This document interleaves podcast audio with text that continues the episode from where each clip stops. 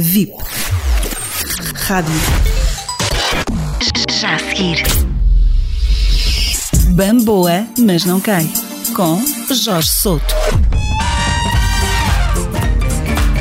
O professor foi e continua a ser uma figura de referência. Marcou a política nacional como Primeiro-Ministro e Presidente da República. E foi um caso raro de interesse público, não tanto pelo que dizia, mas sobretudo pelo que não comentava.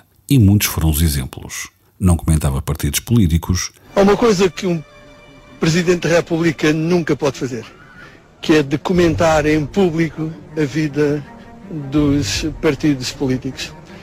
Nunca o fiz, não faço, nem farei.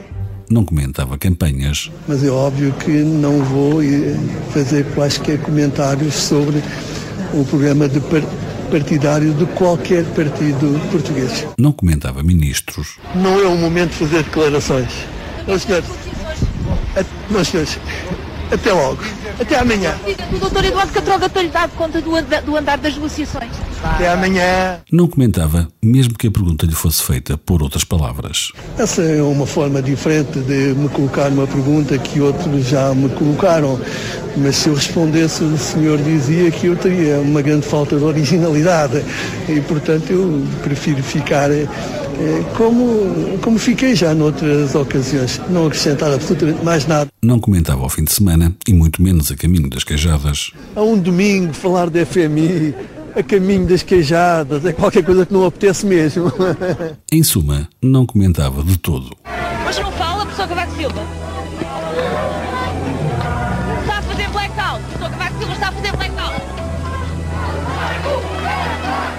professor vai manter o seu silêncio em relação às perguntas da comunicação social. Vai saber bem, bom rei? Bem, mas nem tudo era tabu. Quando se tratava de atrair atenções, nem os cidadãos escapavam. E pode atrair não apenas cidadãos nacionais, cidadãos da nossa vizinha Espanha, mas pode atrair mais estrangeiros. E depois de o fazer, não ousassem desafiar o professor, porque dele não lhe arrancavam nem mais uma palavra. Não acrescentarei sobre essa campanha nem mais uma palavra.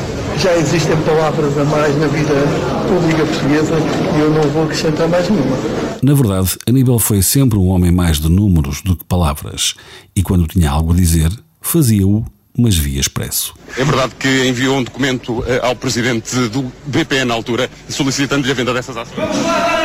Vá consultar o expresso.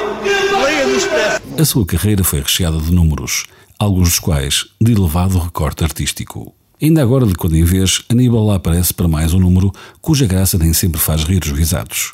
No último número escrito, o professor arriou no PS, pontapeou o PST e exortou Passos como virtuoso seguidor da sua própria visão.